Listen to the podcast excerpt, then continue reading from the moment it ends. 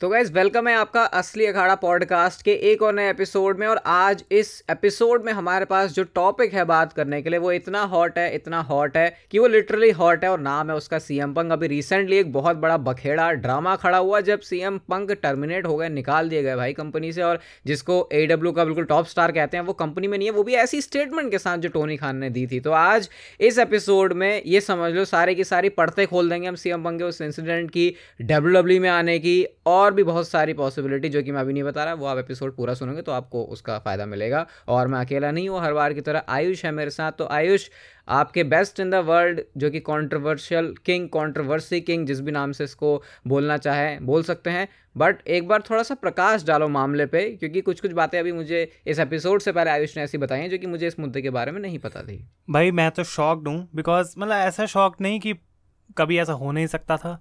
लेकिन कुछ ही टाइम पहले जब मैंने सी एम पंक को देखा, तब तो भाई चीज़ें ठीक लग रही थी कि अब बंदा चल अपने शो में कंफर्टेबल है, इसके लिए अलग से शो बना दिया गया। But guys C M Punk is fired from All Elite Wrestling और ये सारी चीज़ें स्टार्ट होती हैं भाई ऑल इन से। मतलब रोहित प्रॉब्लम ना यहाँ पे ये है कि भाई मेरे को ना ये नहीं समझ आती। अब रेसल में हमने कभी ऐसा नहीं सुना कि बैक स्टेट भैंस हो गई, लड़ाई हो गई। ऐसा लगता है कि माहौल कंपनी में ऐसा बना रखा है कि सारे बड़े स्टार्स हैं सबका फोकस है कि अपने मैच पे ध्यान रखो और शो में अच्छा कैसा करना है, क्योंकि वो प्रेशर सिचुएशन है। ए डब्ल्यू सुपर के लिए ये रेसल मेनिया ही थी और फ़र्स्ट टाइम इस लेवल पे इवेंट हो रहा था, लेकिन तब भी एक ऐसा इंसिडेंट लाइमलाइट में ज़्यादा आ रहा है। उस इवेंट से तो क्लियरली पता लगता है कि बहुत सारे लोग सेल्फिश रीजंस की वजह से भी ए डब्ल्यू में हैं और नहीं करना चाहते हैं। कंपनी के लिए इतना फ़र्क नहीं पड़ता उनको जब तक अपनी खुद की चीज़ इतनी सही ना हो। तो ये एक वियर्ड चीज़ थी। लेकिन obviously Jack Perry Jungle Boy के साथ सी एम पंक का इंसिडेंट हुआ, क्योंकि बैक स्टेज प्री शो में जो मैच था जंगल बॉय का जैक पेरी का हुक के साथ, वहाँ पे सी एम पंक के साथ हुए पुराने इंसिडेंट को रेफ़र किया जंगल बॉय ने, और उसके बाद बैक स्टेज जाके सी एम पंक के साथ उनकी भैंसबाजी हो गई, और ये कुछ दिनों बाद हमें पता लगा कि वो कोई नॉर्मल सी भैंसबाजी नहीं थी। रोहित सी एम पंक ने भाई मुक्का मारा। जंगल बॉय को चोक करने की कोशिश करी और आसपास के सारे जो लोग थे, जबकि वो रोकने की कोशिश कर रहे थे फाइट काफ़ी देर तक रुकी नहीं। माना जा रहा है कि टोनी खान भी भाई बीच में मसल दिया गया कहीं ना कहीं, जिसकी वजह से उनको अपनी सेफ्टी हुई। लेकिन रोहित, इस पर क्या थाट्स है कि इतनी बड़ी कंपनी का इतना बड़ा event for the first time एक फॉरेन कंट्री में हो रहा है, क्या ये सुपरस्टार्स इतने साल एक्सपीरियंस लेने के बाद भी उस पर फोकस नहीं रख पाते हैं उन चार घंटों के लिए? ये जो मैं एग्जांपल देने वाला हूँ, इसको बताने के लिए हो सकता है बहुत वियर्ड हो, लेकिन ये कुछ कुछ वैसी स्टोरीज है, जैसे गर्लफ्रेंड, बॉयफ्रेंड जब डेट पर जाते हैं और इनिशियली अपने रिलेशनशिप के टाइम पर होते हैं तो जब भी बड़ी स्टेज होती है तो भसड़ मचती है। और ए डब्ल्यू के केस में भी ऐसा होता है, पता नहीं वो प्रेशर की वजह से होता है फिर किस वजह से, लेकिन जैसा अभी आयुष ने भी बोला कि जब बात होनी चाहिए थी ऑल इन की, कि भाई ऑल इन में हो क्या रहा है मैच उसमें क्या हुआ, वैसे कुछ इतनी बड़ी स्टोरी नहीं आई थी ऑल इन से, शायद इसी वजह से ज़्यादा फोकस है फिर लाइमलाइट इसी स्टोरी को मिली। बट येस डेफिनेटली मैनेजमेंट में प्रॉब्लम तो है। और आयुष मैनेजमेंट में ये ये भी नहीं बोलूँगा कि बहुत ज़्यादा कोई प्रॉब्लम है। मैं ये बोलूँगा कि क्योंकि हम डब्ल्यू डब्ल्यू कंपनी से हर बार उसको कंपेयर करते हैं, क्योंकि डब्ल्यू डब्ल्यू इतना स्ट्रेटेजिक वे में हर एक चीज़ का टाइम उस हिसाब से चलती है तो शायद अभी ए डब्ल्यू उस लेवल पर नहीं है। भले ही रेसलिंग शो प्रोड्यूस करने में हो सकता है, कई मामलों में वो आगे निकल रही हो, लेकिन कहीं ना कहीं बैक स्टेज मुझे आयुष ऐसा भी लगता है, ये हो सकता है सर मेरी एक स्पेकुलेशन हो, कि टोनी खान ऐसा तो नहीं है कि उनको कोई सीरियसली लेता ही नहीं है, या सच में विंस जैसा ही फिगर बनना पड़ता है कि तभी तुमको बॉस वाली ट्रीटमेंट देंगे लोग। आई थिंक कि ये कहीं ना कहीं बात किसी हद तक तो सच है बिल्कुल, क्योंकि विंस मिकमैन के लिए कोई बंदा आके काम करता है तो उसको विंस मिकमैन की पूरी हिस्ट्री पता है कि इस बंदे ने करा क्या है और ये बंदा क्या कर सकता है। मतलब क्या इसकी पहुँच है, इसकी नहीं मानूँगा तो किसकी मानूँगा, लेकिन हमने बहुत सारी स्टोरीज ऐसी भी सुनी है कि विंस मिकमैन से भी लोग बहुत ज़्यादा खफा रहते हैं कि ये क्या आइडिया हमको दे दिया। लेकिन उनके सामने कोई कुछ बोल नहीं पाता तो एट दी एंड अगर कोई कंपनी छोड़ के जाता है तो वहाँ पर भी सुपरस्टार ही होता है।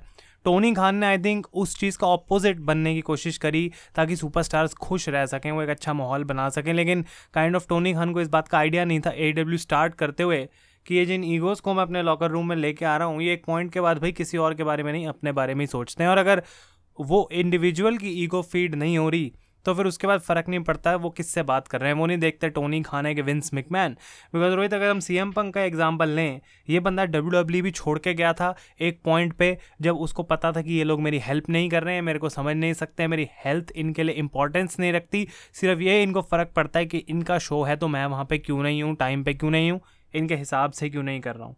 तो टोनी खान को वो बॉसी अपनी नेचर दिखाने की ज़रूरत थी, और इसी से मैं बोलूँगा कि रोहित, ये तो जैक पेरी के साथ जो इंसिडेंट हुआ, ये एक ऐसी चीज़ थी जो इतनी बढ़ गई, लेकिन उससे पहले एक चीज़ ऐसी हुई थी इसी शो में गाइज़ ऑल इन में, जो शायद लोगों को ज़्यादा अभी तक पता नहीं है, बताई नहीं जा रही है, लेकिन सी एम पंक रोहित, अपने होटल से, अरीना तक वेम्बली तक पब्लिक ट्रेन लेके गए। और ये रिपोर्ट्स बताती हैं कि ए e की तरफ़ से कोई अकोमोडेशन नहीं थी सी एम पंक को भाई वहाँ तक पहुँचाने की। अब अगर मैं सी एम पंक हूँ, मैं मेन इवेंट लेवल का स्टार हूँ भाई, तुम्हारा चैम्पियन हूँ क्या मुझे कोई गाड़ी भी लेने नहीं आएगी? होटल से अगर रोहित सीएम पंक होते तो मतलब हम सीएम पंक होते तो क्या करते इस सिचुएशन में? कैसे करते रिएक्ट जैसे हमको सीएम पंक के बारे में पता ही है कि वो अपने आप को, अपने आत्मसम्मान की बहुत बात करते हैं। तो अभी आयुष ने मेरे को ये बताया कि ये क्लैरिटी नहीं है इस बात पे कि क्या सीएम पंक गुस्से में खुद अपनी ऐठ में ट्रेन से गए या फिर उनको सच में ही कोई एक गाड़ी तक नहीं भेजी गई? क्योंकि मेरे लिए ये इमेजिन कर पाना तो मुश्किल हो रहा है थोड़ा सा कि एडब्ल्यू ने मदद नहीं करी होगी सीएम पंक की। ये हो सकता है लास्ट टाइम में मिस मैनेजमेंट कुछ हुआ, लेकिन डेफिनेटली कुछ भी रीज़न था, अगर सीएम पंक लोकल ट्रेन से जाके सफ़र कर रहा है और उसके बाद वेम्बली में पहुँच रहा है तो पहले ही वो ट्रिगर्ड थे और पिछले टाइम से जैसा एक इलीट के साथ कुछ मीटिंग वाला भी पंगा हुआ था और ये पंगा कुछ ऐसे था, इसको अगर थोड़ा सा एक्सप्लेन करूँ कि सीएम पंक और इलीट इन दोनों को ही आना था, यानी कि यंग बक्स को आना था। लेकिन यंग बक्स आए नहीं तो सीएम पंक कह रहा है भाई, ऐसे कैसे? जब मैं आ रहा हूँ मीटिंग में तो फिर ये लोग क्यों नहीं आ रहे? ये कौन होते हैं? और बाकी इनके बीच में वो कान काटने वाला एस वाला जो इंसिडेंट हुआ था, वो बैक्स वाला जो पहले वाला हमको पता है, इतने टाइम तक जो सीएम पंक नहीं आया था, वो भी एक अलग ही था। तो माहौल ऑलरेडी गर्मा गर्मी वाला था, आयुष। और ये जो हम सुन रहे हैं कि सीएम पंक ने इंटेंशनली क्विट की है ए डब्ल्यू मतलब क्विट तो क्या किया? क्विट कर मतलब वो ऐसे चाहते थे मुझे क्विट ही करना पड़ जाए या मुझे भगा दें और इसीलिए उन्होंने ये किया। इसके ऊपर क्या विचार है? आई डोंट थिंक कोई इंटेंशनली क्विट करना चाहेगा, लेकिन maybe C M Punk तब भी चाहते थे डब्ल्यू डब्ल्यू के टाइम में भी कि ये मुझे खुद ही निकाल दें। पर वो पॉइंट ऐसा आया नहीं, कभी डब्ल्यू डब्ल्यू ने कभी बोला नहीं, तुम रेस्ट कर लो। जितनी भी हमने सी एम पंक के साइड की स्टोरी सुनी है सिमिलर है बहुत यहाँ पे भी केस कि सी एम पंक कुछ इश्यूज़ के थ्रू जा रहे हैं, पर उनकी कोई सुनवाई नहीं हो रही, ऐसा लग रहा है। और रोहित ऑल इन में जैसे सी एम पंक पहुँचते हैं ट्रेन से, उन्होंने टोनी खान को कंप्लेंट करी इस मिस मैनेजमेंट की और टोनी खान को बोला कि ये प्लेस अब मैं लाइक नहीं करता। आई हेट दिस प्लेस और I am going to quit थोड़ा थ्रेट भी दिया यहाँ पे टोनी खान को और उसके बाद टोनी खान और सी एम पंक की भी ऑल इन में बैक स्टेज बात बात नहीं हुई, बिल्कुल भी उनके मैच के बाद भी।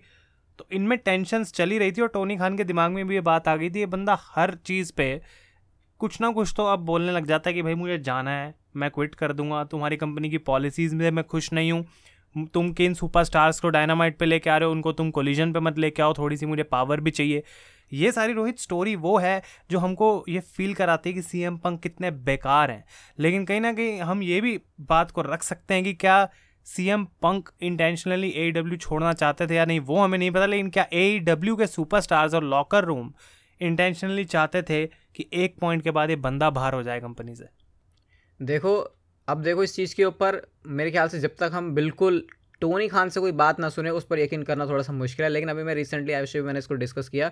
मार्क हेनरी जो कि इस समय खुद ए में है, और मार्क हेनरी कोई वो बंद नहीं है जो अभी उठ के आया है, उसकी उम्र कोई बीस पच्चीस साल है, कुछ भी आके बोलने लग जाएगा अपने इंटरव्यूज़ में, फिर पॉडकास्ट में। मार्क हेनरी जैसे इंसान ने जो डब्ल्यू में भी लेजेंड रहे हैं इवन लेजेंड हैं, उन्होंने ये बोला कि the problem is gone the problem is solved तो कहीं ना कहीं अगर मार्क हेनरी ने आयुष ये स्टेटमेंट दी है तो ऐसा नहीं है कि उनकी खुद की कोई पर्सनल प्रॉब्लम है, क्योंकि इतनी मेच्योरिटी उस एज में जो, जहाँ पे अभी है मार्क हेनरी वो आ जाती है कि वो सिर्फ़ अपने लिए बात नहीं कर रहे। द प्रॉब्लम इज़ सॉल्व की जब वो बात कर रहे हैं तो कहीं ना कहीं सिर्फ़ ये यंग बग्स या फिर दो चार नाम नहीं है जिसको प्रॉब्लम थी। जो माहौल पूरा बना हुआ था सीएम पंक के होने की वजह से बैक स्टेज वो एक बहुत बड़ी प्रॉब्लम थी। और आयुष, सबसे सबसे इंपॉर्टेंट बात तो हमको यही समझ जानी चाहिए कि सीएम पंक सच में एक प्रॉब्लम थे। अब वो उनके, उन्होंने इंटेंशनली किया, नहीं किया, या वो सच में एक प्रॉब्लम है? या वो उनको प्रॉब्लम लगी, उस पर तो हम कुछ कमेंट नहीं कर सकते क्योंकि हर एक इंसान का देखने का तरीका अलग होता है। लेकिन सीएम पंक ने फायर किया, मुझे इसके पीछे तीन रीज़न लग रहे हैं। पहला सीएम पंक क्योंकि खुद बोल चुके थे तो आई थिंक हाथ से बात ऑलरेडी टोनी खान के निकल गई थी। दूसरा, ये इंसिडेंट जिसने मामला इतना ट्रिगर किया, और क्योंकि टोनी खान के सुपरस्टार्स हैं बहुत सारे तो सिर्फ़ एक सुपरस्टार की वजह से वो पूरा बैक स्टेज का, हर शो का माहौल गंदा नहीं करने देना चाहते होंगे। क्योंकि अगर सीएम पंक निकल रहे हैं कंपनी से, उनको फायर कर रहे हैं तो ऐसा नहीं था कि रात में सपना आया या फिर सिर्फ़ एक थॉट आया पाँच मिनट का या फिर फिर कोई हीट ऑफ़ द मोमेंट की वजह से वो डिसीज़न था। सोचा, समझा था क्योंकि इस बात का तो हम सभी लोग जानते हैं, अच्छे से रियलाइजेशन है कि सीएम पंके जाने की वजह से नुकसान ही है ई डब्ल्यू कंपनी बिल्कुल, और आई थिंक ये बहुत अच्छा रोहित ने पॉइंट बोला लास्ट की, भाई टोनी खान के लिए एक सुपरस्टार नहीं, पूरी कंपनी मैनेज करना उनका गोल है। और अगर एक की वजह से सारे लोग अपसेट रहते हैं आई थिंक रोहित अगर विंस मिकमैन होते इस सेम सिचुएशन में तो जो पहले इलीट के साथ सी एम पंक की लड़ाई हुई थी, उसके बाद भी सी एम पंक वापस नहीं आते। क्योंकि विंस मैन ऐसे कि भाई स्ट्रॉन्ग डिसीज़न ले लिया, एक बार जो सोचना था सोच लिया। लेकिन last time I think Tony Khan ने भी अपने इंडिविजुअल रीज़न चुने, खुद डिसाइड करा कि मैं सी एम पंक को वापस लाऊँगा, लेकिन इन दोनों ग्रुप्स को मैं अलग रखूँगा। बिकॉज़ अगर मैं इलीट और कैन इनको नहीं निकाल सकता हूँ तो मैं सी एम पंक को क्यों निकाल रहा हूँ? मैं एक साइड नहीं चुन सकता हूँ। और फिर उन्होंने उनको बहुत देर तक सेपरेट रखा। अब हमने रूमर्स पढ़े कि ऑल इन से पहले इन दोनों ग्रुप्स की मीटिंग होने वाली थी, पूरी सिचुएशन सॉल्व होने वाली थी इलीट ने कैंसिल कर दिया, सीएम पंक को उससे भी इशू था कि मेरी डिसरिस्पेक्ट हुई। लेकिन इस बार टोनी खान ने हमको जो अपनी अनाउंसमेंट करी कोलिजन में, उसमें बताया कि मैंने एक कमेटी की हेल्प ली लीगल हेल्प ली और सारे एविडेंस आई विटनेसेस सब कुछ देखने के बाद, जानने के बाद डिसीज़न लिया है। मुझे बोला जा रहा है कि I have to take this decision to fire C M Punk और आई थिंक ये एक अच्छा डिसीज़न है टोनी खान के एंड पे, क्योंकि भाई जिस बंदे को चार साल से कंपनी चलानी है, उसको आगे भी दस साल चलानी है, वो नहीं चाहता कि कोई एक बंदा उसकी सारी कंपनी को नीचे गिरा दे। और टोनी खान के वर्ड्स थे रोहित, ये कि तीस साल से मैं डब्ल्यू और टोनी खान के वर्ड्स थे रोहित कि तीस साल से मैं रेसलिंग इवेंट्स को अटेंड कर रहा हूँ। चार साल से मैं कंपनी को रन कर रहा हूँ और कभी मुझे एक रेसलिंग शो पे ऐसा नहीं लगा कि मेरी लाइफ डेंजर में थी। फ़र्स्ट टाइम ऐसा हुआ ऑल इन में। और अगर टोनी खान वैसा फील करते हैं तो हम खुद सोच सकते हैं कि बाकी जो आसपास स्टाफ था या और सुपरस्टार्स थे, वो कैसा फील करेंगे? तो रोहित ने क्वेश्चन रेज किया कि क्या ए डब्ल्यू के लिए लॉस है अगर सी एम पंक चले गए? I think obviously financial loss है, क्योंकि सी एम पंक उनको पैसा बना के दे रहे थे। लेकिन ये एक लॉन्ग टर्म में बहुत बड़ा पॉजिटिव हो सकता है क्योंकि अब ए डब्ल्यू कोई छः महीने पुरानी नहीं है कि उनको हर टाइम कोई बड़ा डब्ल्यू डब्ल्यू फॉर्मर स्टार चाहिए एक नाम बनाने के लिए। चार साल से उन्होंने भी अपने काफ़ी अच्छे सुपरस्टार्स बिल्ड कर लिए और उनके पास एक पॉइंट है कि जहाँ से वो आगे बढ़ सके रोहित। और अब अगर सी एम पंक चले गए तो मे भी ये जो कोलिजन और डायनामाइट का हमें स्प्लिट देखने को मिल रहा था, इसका बेटर यूज़ करा जा सकता है बाकी सुपरस्टार्स के साथ। आई थिंक ये एक बेटर डिसीज़न है। मैंने जैसा बोला कि ये विन विन सिचुएशन है, जिसके ऊपर मैं भी आऊँगा विन विन सिचुएशन कैसे है? क्योंकि ए डब्ल्यू का बैक स्टेज का माहौल तो सुधर जाएगा और आई थिंक एक बहुत लंबी सांस भी लेने वाली बात है, एक लंबी राहत की सांस भी ली होगी, ना सिर्फ़ टोनी खान ने। मेरे को एक स्टेटमेंट आयुष पर्सनली बोले तो थोड़ा सा ड्रामेटिक लगता है उनका ये, जो उन्होंने बोला कि मुझे पहली बार अनसेफ फील हुआ, क्योंकि अब मुझे नहीं पता, लेकिन मुझे ऐसा लग रहा है, या तो मेरे लिए वो सीसीटीवी फुटेज चलवाओ इवन ये भी सुना था मैंने कि कोई फुटेज है, देखते हैं क्या वो सामने आती है फिर नहीं। लेकिन अगर टोनी खान का एग्जेजरेशन नहीं है और सच में ऐसा हुआ है तो तो फिर भाई समझ लो ये डिसीज़न उनको लेना ही था और बिल्कुल सही है। बट अब जब मैंने बात करी विन विन सिचुएशन की तो विन सिचुएशन तो हो गई ए डब्ल्यू के लिए, क्योंकि अब जा चुके हैं सी एम पंक वहाँ से। लेकिन win situation W W fans के लिए, आयुष ने ट्वीट भी किया था कि सडनली डब्ल्यू डब्ल्यू फैंस कैसे सी एम पंक को पसंद कर रहे हैं, और यहीं से बात आती है उनके डब्ल्यू डब्ल्यू e के रिटर्न की। तो अब फिर से वही चीज़ आयुष लौट के आ चुकी है जो हम जो हम हम अपने शुरुआत में चैनल पर बात करते थे 2016 17 18 के आसपास कि C M Punk in W W C M Punk W W confirm वो फिर से चीज़ सामने आ गई है, शिकागो में है सर्वाइवर सीरीज़ हो रही है। खैर, उतनी जल्दी तो आयुष, ऐसा हम बिल्कुल, हम कोई वैसे वाले फ़ैन नहीं है जो सिर्फ़ मैनिफेस्ट करें या फिर बिल्कुल ही अलग ही फैंटेसी वर्ल्ड में चलें। वो तो इम्पॉसिबल सही लग रहा है बट कुछ भी पॉसिबल हो सकता है डब्ल्यू डब्ल्यू में। वो वाली स्टोरी एक बार मैं ज़रूर चाहूँगा कि आयुष हमारे दर्शकों को बताएँ कि रॉयल रंबल में केविन ओवंस के साथ क्या सीन था वो।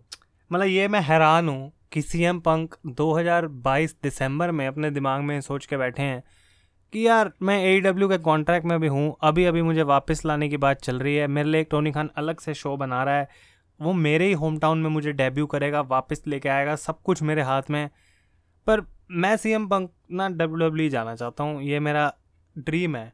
मैं ये, इस पर ना ये बोलना चाहता हूँ कि सी एम पंक वो बंदा भाई जो अपना सबसे ज़्यादा करियर डब्ल्यू डब्ल्यू में ऑलरेडी बिता चुका है। और दस साल उस बात को ऑलमोस्ट हो जाएँगे कि सी एम पंक उस कंपनी को छोड़ के जा चुका है। मैं नहीं मान सकता इस बात को किसी भी एंगल से कि दस साल बाद सी एम पंक का ये सपना है या फिर उनकी विश है कि मैं वापस जाऊँ एक दिन डब्ल्यू डब्ल्यू में because I don't think C M Punk उस चीज़ को उस तरीके से अब देखते भी हैं। वो सिर्फ़ एक प्योरली फाइनेंशियल डिसीज़न होगा वो भी अगर डब्ल्यू डब्ल्यू उनको सही क्रिएटिव देती है तो।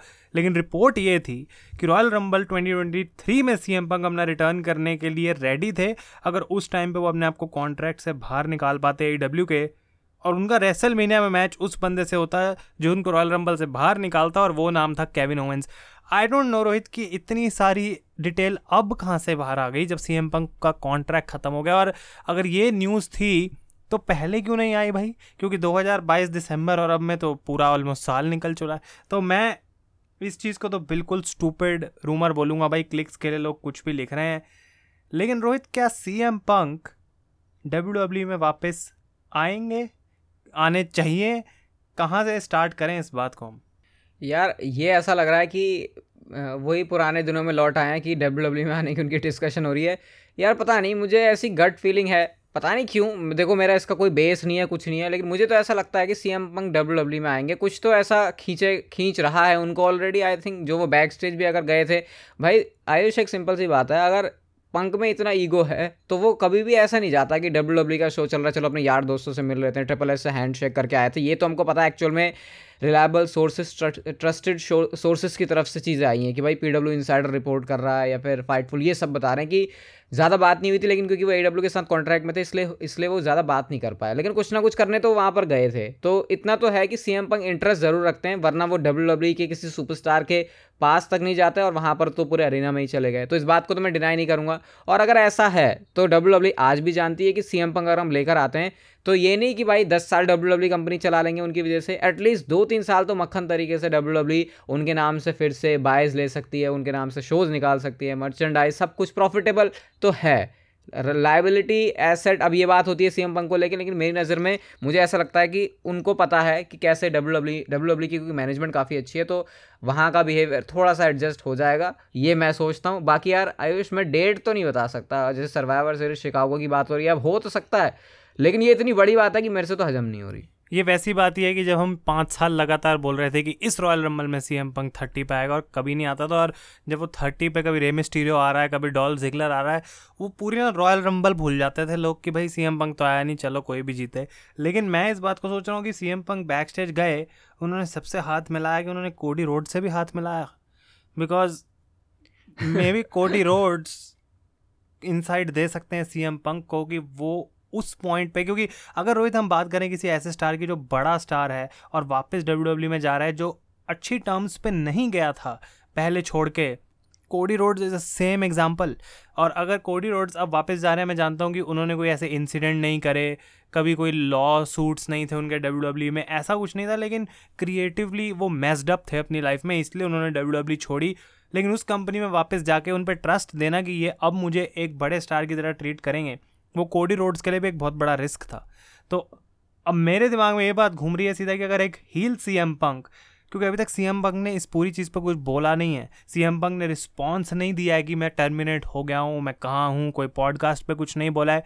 लेकिन रोहित, अगर हम सी एम पंक को जानते हैं तो हम ये ज़रूर जानते हैं कि वो रिस्पॉन्स आएगा तो सही। और जब वो रिस्पॉन्स आएगा, चाहे किसी पॉडकास्ट पे आए, चाहे वो डब्ल्यू में वापस आके एक प्रोमो में आए, वो पीछे नहीं हटने वाले भाई। अब वो सब बता के रहेंगे कि ए डब्ल्यू में हुआ क्या है, चल क्या रहा है कंपनी की ऐसी तैसी करके रहेंगे, जैसे डब्ल्यू डब्ल्यू छोड़ के उन्होंने करी थी। तो क्या डब्ल्यू डब्ल्यू अगर मैं हूँ तो मुझे डरना चाहिए सी एम पंको रोहित वापस लाने वापस लाने से डरना चाहिए या फिर, नहीं नहीं भाई, तू आ जा, कोई नहीं, जो करना है तू कर, ऐसे उसको ट्रीटमेंट देनी चाहिए? सी एम पंग यार, वो इस समय चीज़ है जो, जिसके फ़ायदे भी हैं, नुकसान भी हैं। तो मुझे तो ये लगता है कि डब्ल्यू डब्ल्यू e में अगर आने का डिसीज़न लिया जाएगा तो सारे जो डब्ल्यू डब्ल्यू e के हायर अप्स बिल्कुल बाप लोग हैं, वो आराम से बैठ के सोच समझ के सी एम पंग को लेके आएँगे। ऐसा नहीं होगा कि हवा में कोई डिसीज़न ले लिया मुझे तो ऐसा लगता है बाकी मेरी फीलिंग तो है कि सी एम पंग आएँगे। अगर कब तक की बात करें आयुष तो अगर चलो मान लिया सी एम पंग आ रहे हैं तो क्या लगता है उसमें कितना टाइम लग रहा है? एक महीना दो महीना पाँच अब जो लेटेस्ट हम सारी रिपोर्ट्स के ही रिपोर्ट्स ही फॉलो कर रहे हैं सारी और अभी जस्ट हमने पॉडकास्ट रिकॉर्ड करने से पहले एक रिपोर्ट पढ़ी थी कि डब्ल्यू डब्ल्यू और UFC का मर्जर इस महीने रोहित कंप्लीट होगा एंडेवर नाम की कंपनी बन जाएगी।